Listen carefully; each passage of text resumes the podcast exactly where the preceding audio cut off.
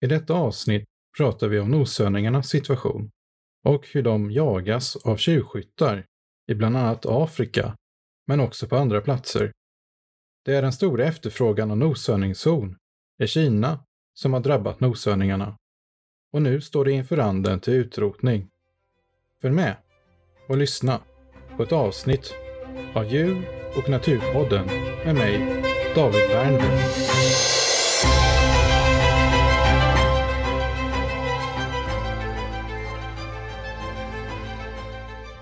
De fem nulevande noshörningarna som lever i Afrika och Asien är alla på gränsen till att försvinna. Noshörningarna har på grund av deras horn jagats hänsynslöst av människan. Hornen på noshörningarna är värda sin vikt i guld eller mer. Det är framförallt den traditionella kinesiska medicinen som skapat en stor efterfrågan på noshörningshorn. Det finns inga vetenskapliga bevis för att noshörningshorn skulle bota cancer, AIDS, stroke, impotens, feber eller andra åkommor som troende av den traditionella kinesiska medicinen hävdar. Noshörningshorn består av samma material som naglar och hår. Hår och naglar utgörs av keratin, ett protein som bildas av huden. Hornen från noshörningar bildar en sammansluten håransamling som sitter på noshörningens kranium. Eftersom hornen inte består av ben, men hårt packat fibrös keratin, kan det sågas av utan att noshörningen avlider. Detta är precis vad man har gjort i en del nationalparker och privata reservat för att hindra tjuvskyttar från att jaga noshörningar. Noshörningshornen avlägsnas av tjuvskyttar oftast under hög tidspress, vilket innebär att avlivningsmetoderna är extremt makabra. Till verktygen hör yxor och motorsågar. Noshörningarna skjuts med bedövningspil eller gevär, varefter motorsåg eller yxa används för att kapa av hela huvudet eller en del av ansiktet där hornet växer. Dessutom döljs tjuvskyttarnas arbete av nattens mörker, då det är svårt för parkvakter att lokalisera dåden. Ibland överlever noshörningar dessa fruktansvärda stympningar och bär vittne om nätternas trauman. Om det finns foster i livmodern hos en noshörning skärs även detta ut och hornen tas på vara av tjuvskyttarna. Varje gram noshörningshorn är värdefullt. Tjuvskyttarnas metoder kan lämna makabra scener efter sig. En noshörningsmoder kan lämnas mer eller mindre styckmördad bredvid sitt ofödda foster.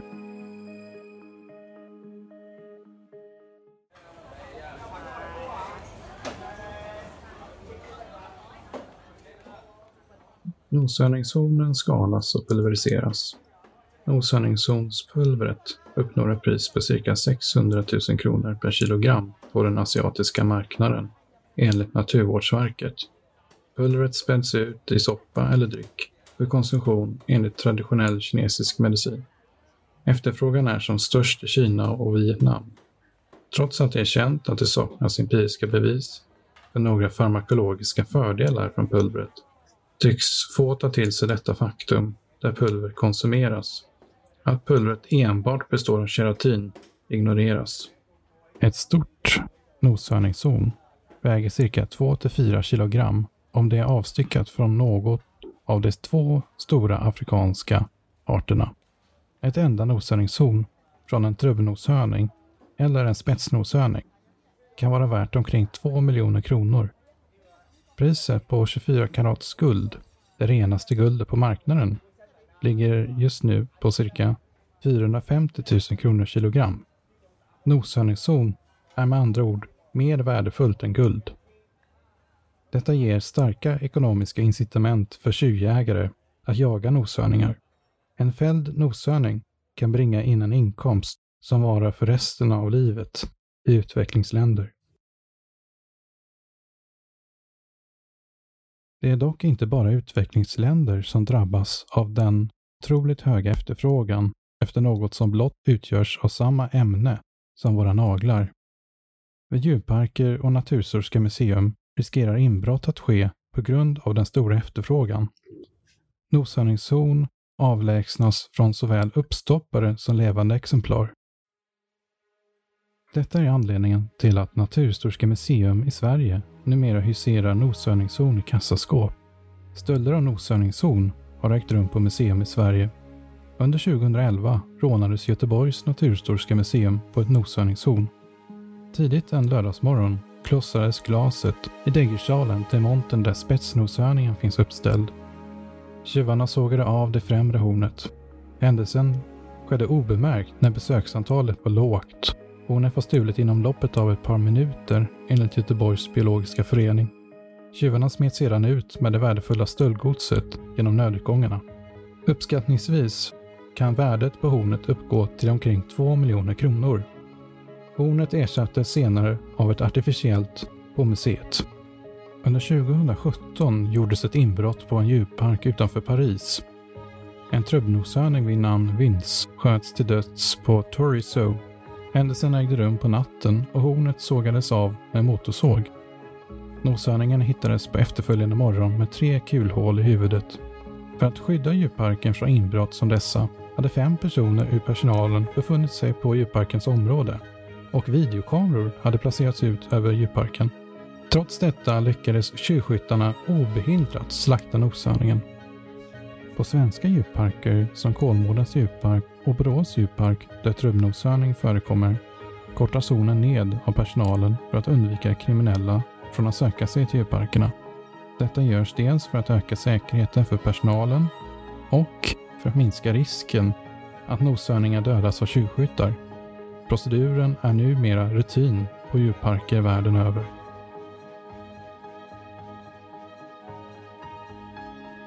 Att vi inte ens idag klarar av att hålla noshörningar i levande tillstånd på våra djurparker runt om i Europa visar på hur extrem situationen blivit för världens noshörningar.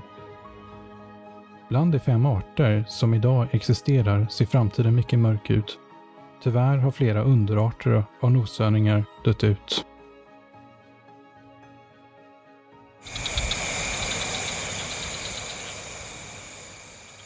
Java-noshörningen är en liten noshörningsart som lever i tät regnskog på Java. Den blir inte större än hundrafyrtio till hundrasjuttio centimeter i mankhöjd och cirka tre meter lång. Till skillnad från större noshörningsarter har hanen enbart ett horn och detta är mycket litet. Hornet blir inte längre än tjugofem centimeter högt.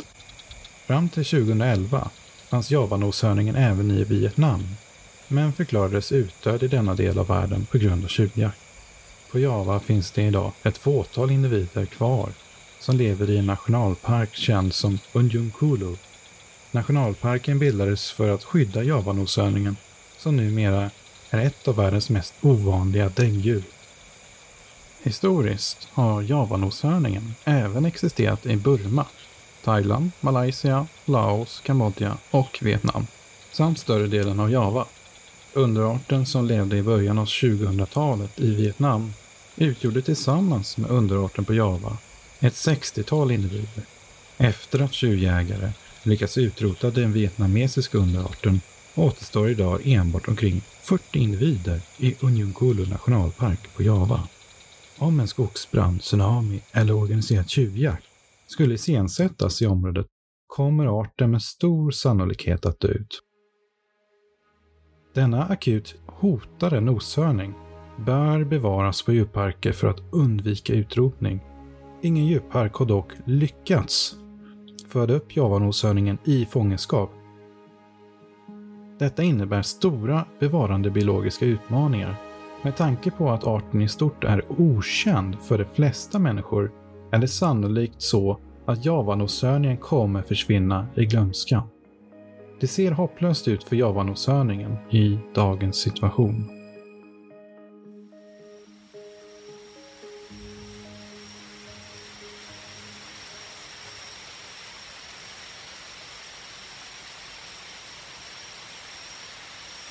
Sumatran-noshörningen är också akut utrotningshotad.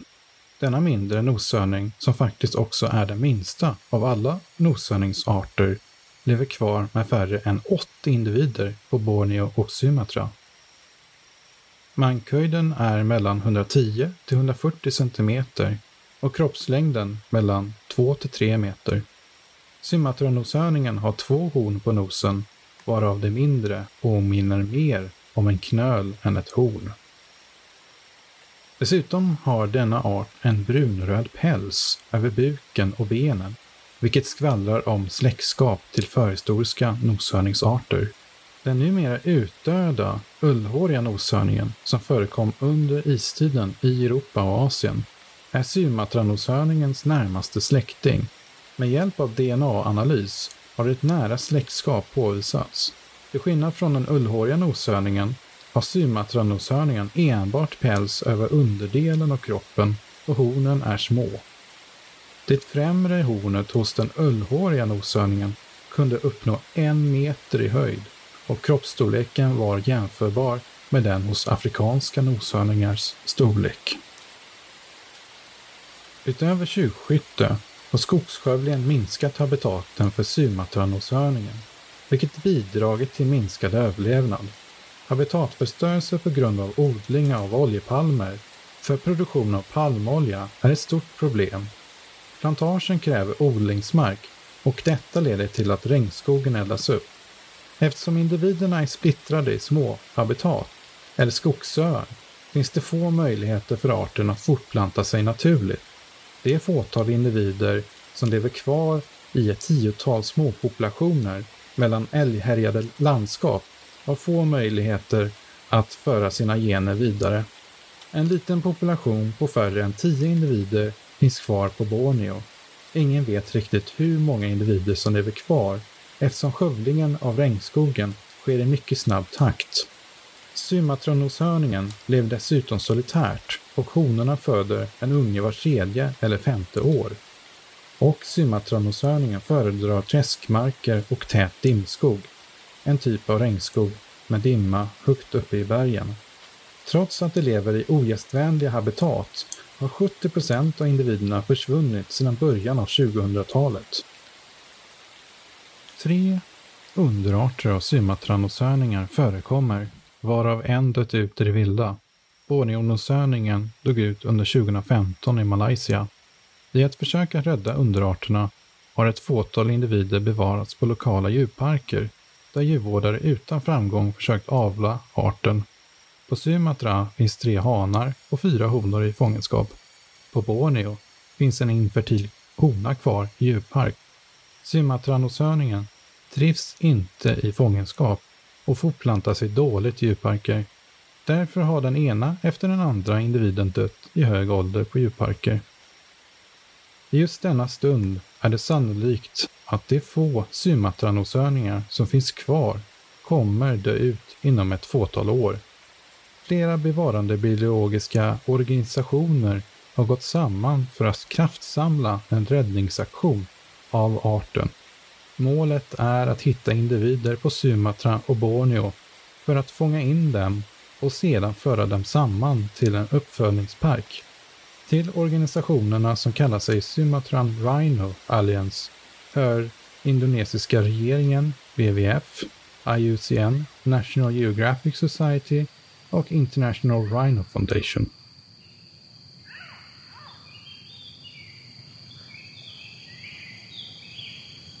En noshörningsart som man lyckats rädda från gränsen till utrotning är Asiens tredje nulevande noshörningsart. Den är känd som den indiska pansarnoshörningen. Namnet antyder till att den är bepansrad, ett namn som inte ger sken till överdrift. Huden är tjock, konstruerad i olika sköldsegment som avgränsas i tydliga hudveck. Den gråfärgade huden ser ut som en rustning, som om buren av en bepansrad noshörning redo för strid. Mankhöjden är hundrasjuttio till hundraåttio centimeter och kroppslängden närmare fyra meter, men en vikt på omkring två ton är den ett imponerande djur. Hornen kan uppnå en höjd långt över tjugofem centimeter. Idag finns det över tre tusen fem hundra indiska pansarnoshörningar kvar över ett område som täcker norra Indien och Nepal. Hundra år sedan var arten mycket nära att försvinna för alltid. Färre än ett par hundratals exemplar återstod i det vilda efter en hårdför jakt på arten som pågått under hela fyrahundra år. Jakten kulminerade mellan artonhundrafemtio fram tills början av nittonhundratalet. Indiska pansarnoshörningar jagades inte enbart för deras horn. Under artonhundratalet var indisk pansarnoshörning också populär som storvilt. Noshörningarna sköts i hundratals åt gången för nöjes skull. Storviltjägare begav sig ut på jaktexpeditioner i den indiska djungeln eller de öppna grässlätterna på ryggen av en indisk elefant. Då noshörningarna saknade rädsla för elefanter utgjorde det därför lätta villebråd för storviltjägarna.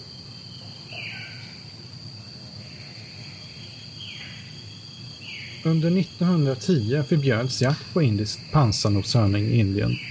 Det stigande priset på noshörningszon innebar dock att tjuvskytte stadigt eskalera, även i nationalparker där all form av jakt är förbjuden. Omkring femton procent av populationen förlorades per decennium på grund av tjuvskytte. Under nittonhundraåttiotalet blev tjuvskyttarnas metoder mer utvecklade då de indiska pansarnoshörningarna minskade kraftigt på grund av efterfrågan på noshörningszon. Förgiftning var nya sätt att döda djuren på. En annan metod som användes var elektriska kablar placerade på noshörningarnas stigar, dragna från kraftledningar. Närmare femhundra individer av femtonhundra som fanns kvar i Assam sköts, förgiftades eller elektrifierades på grund av den ökade efterfrågan av noshörningszon. Arten har troligen nyligen dött ut i Pakistan, där den tidigare också förekom. I Bangladesh och Bhutan är arten bekräftad utdöd. Trots motgångarna har arten just nu uppnått en populationsnivå omkring tre tusen femhundraåttioåtta individer. Med hjälp av beväpnade parkvakter som skjuter skarpt på tjuvskyttar har man skapat skydd för den indiska pansarnoshörningen mot just tjuvskyttar. Det är dock inte bara tjuvskyttarna som utgör ett reellt hot. Historiskt har habitatförlust också varit ett stort hot. Och den indiska regeringen har historiskt också haft skottpengar på den indiska pansarnoshörningen för att hindra närvaron i teplantage. Och detta skedde i Assam och Bengal för att minska populationerna i dessa områden. Utöver detta har utbredningen av jordbruksmarker i den indiska pansarnoshörningens habitat successivt ökat, vilket inburit att i princip alla nulevande individer förekommer i en och samma territorium, nämligen Kaziranga nationalpark i Assam. Eftersom över sjuttio procent av världens indiska pansarnoshörningar lever i detta territorium finns det en överhängande risk att arten dör ut. Om en skogsbrand, översvämning, sjukdomsspridning eller snabb habitatförlust till människan skulle äga rum i detta territorium finns det enbart sexhundra individer kvar i Nepal. Indisk pansarnoshörning är just nu klassificerad som sårbar enligt I U C N.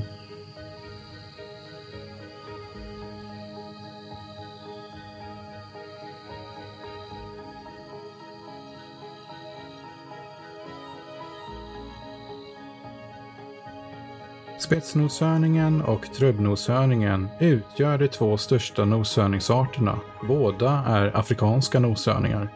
Arterna är numera hårt utsatta för tjuvjakt på grund av den kinesiska efterfrågan på noshörningshorn.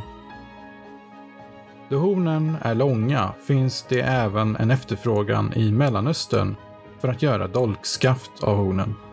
I Jemen och Saudiarabien används noshörningshorn som dolkskaft till dolkar kända som jambayas. Jambayas är en typ av krökt kniv som arabiska män i Mellanöstern kan använda som statussymbol. En jambayas med skaft från en noshörning är en tydlig indikator på välstånd. Skaftet poleras och utsmyckas med olika inskriptioner.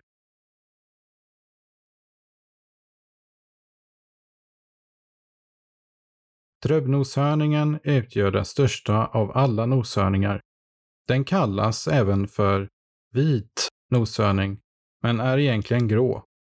Holländarna kallade arten historiskt för vid noshörning, wide, vilket senare översattes till engelskan som white. Kroppen är också mycket vid eller bred. Trubbnoshörningen har trubbformade horn till skillnad från spetsnoshörningen som har spetsiga horn. Efter den indiska elefanten, den afrikanska skogselefanten och den afrikanska steppelefanten är trubbnoshörningen världens största landlevande djur. Vikten kan uppgå till över tre ton och mankhöjden hundrasjuttio till hundraåttiosex centimeter. Kroppslängden upp till fyra meter. Mellan skulderbladen finns en karaktäristisk knöl. Huvudet är enormt. Det främre och längre hornet är mellan sextio till hundrafemtio centimeter högt. Det högsta noshörningshornet, hundrafemtio centimeter, som rapporterades från nulevande noshörningar kommer från trubbnoshörningen. Förr var trubbnoshörningen vanlig i Afrika söder om Sahara. Den föredrog savannhabitat, men har på grund av människans påverkan minskat kraftigt. Dels på grund av habitatförlust, där stora arealer övergått till betesmark för boskap. Dels på grund av efterfrågan efter dess stora horn, som båda är populära lyxprodukter i Mellanöstern och Asien. Noshörningshorn kan dessutom omformas till kammar, koppar, statyer, knappar och käpphandtag. Av benen har paraplyhållare producerats och av fötterna askkoppar.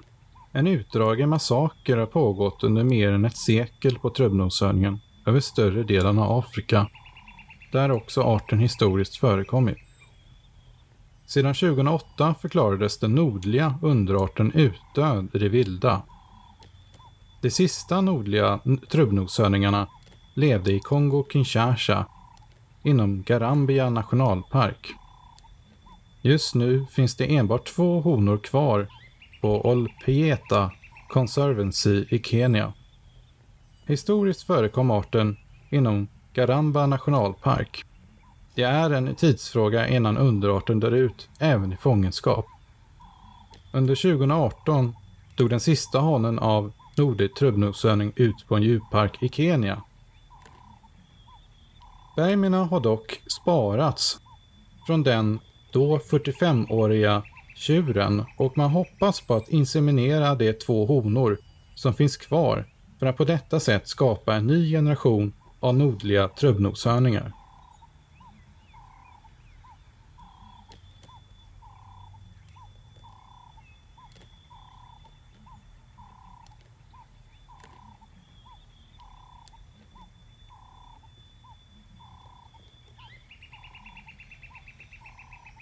Det stora bakslaget kom när omkring niohundra nordliga trubbnoshörningar sköts av.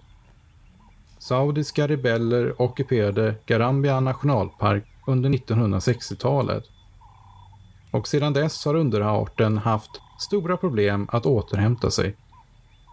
Noshörningszonen utgjorde en viktig finansieringskälla för rebellerna. Historiskt har nordlig trubbnoshörning också förekommit söder om Chad, Sudan och nordvästra Uganda. I södra Afrika och östra Afrika levde den sydliga trubbnoshörningen inom privata reservat och nationalparker. De flesta individerna förekommer i Sydafrika, men ett fåtal kan även påträffas i Kenya, Namibia och Zimbabwe. Tjuvjakten på sydlig trubbnoshörning ökade tjugohundrasju till och med tjugohundrafjorton med nio tusen procent i Sydafrika, enligt statistik från den brittiska stiftelsen Save the Rhino International.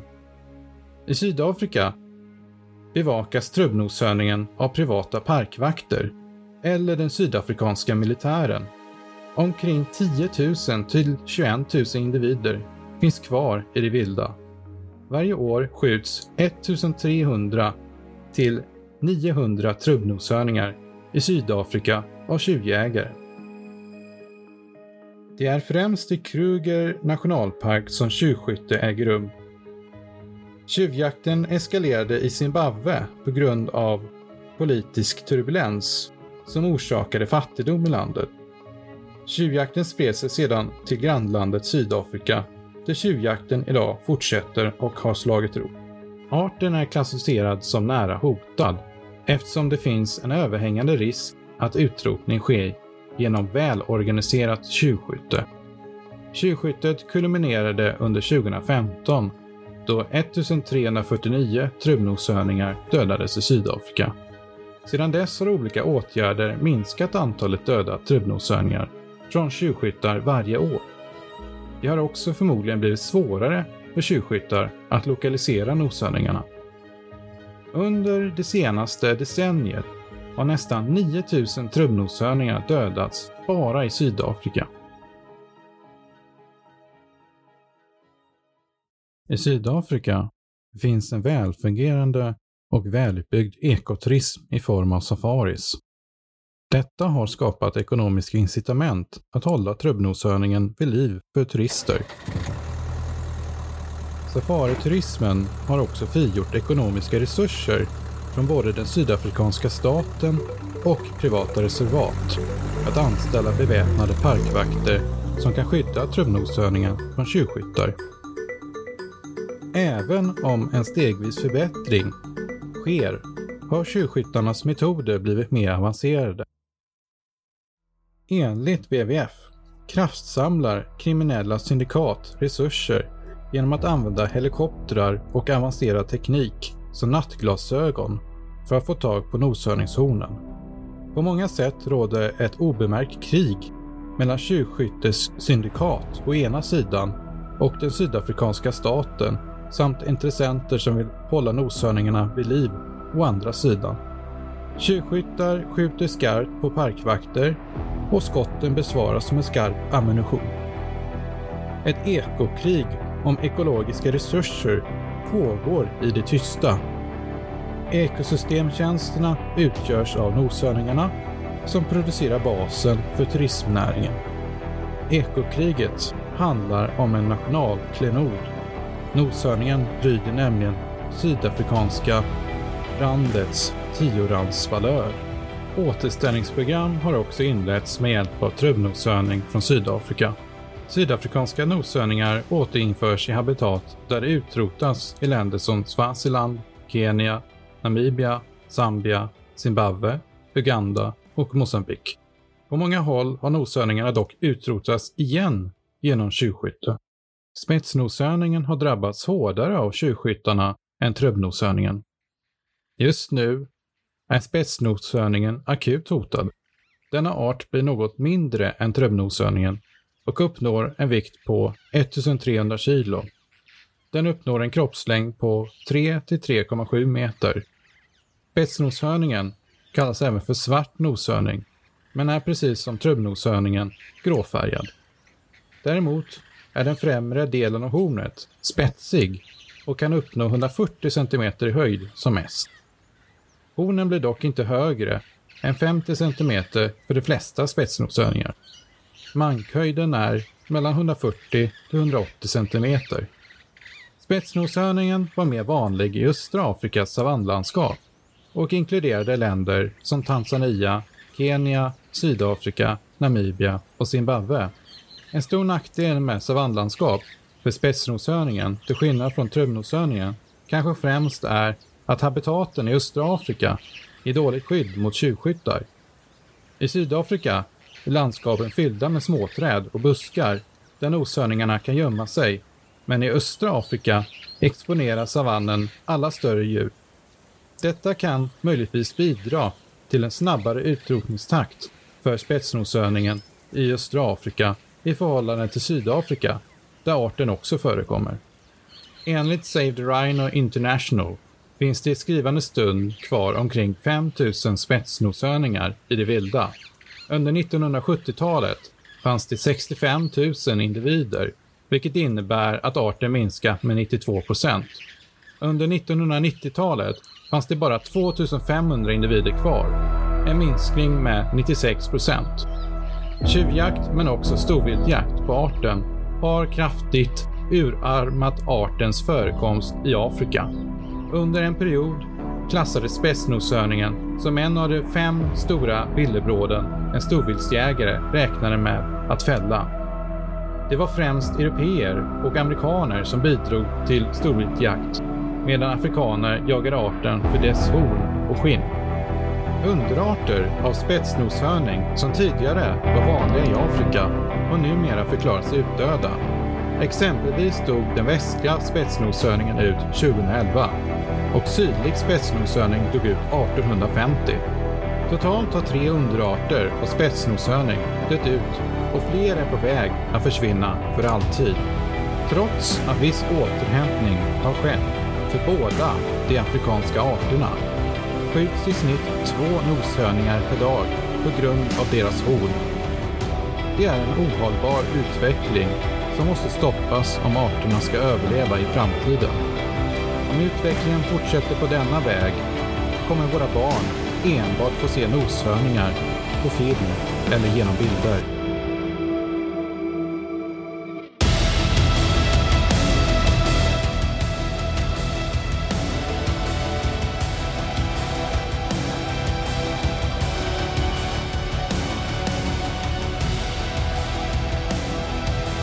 Tack för att ni har lyssnat på ett avsnitt av Djur och Naturpodden. Producent och medverkande av detta avsnitt var jag, David Värnqvist. Glöm inte att tipsa om podden till era vänner och era kära, för att det finns säkert fler som är intresserade av naturfrågor och miljöfrågor.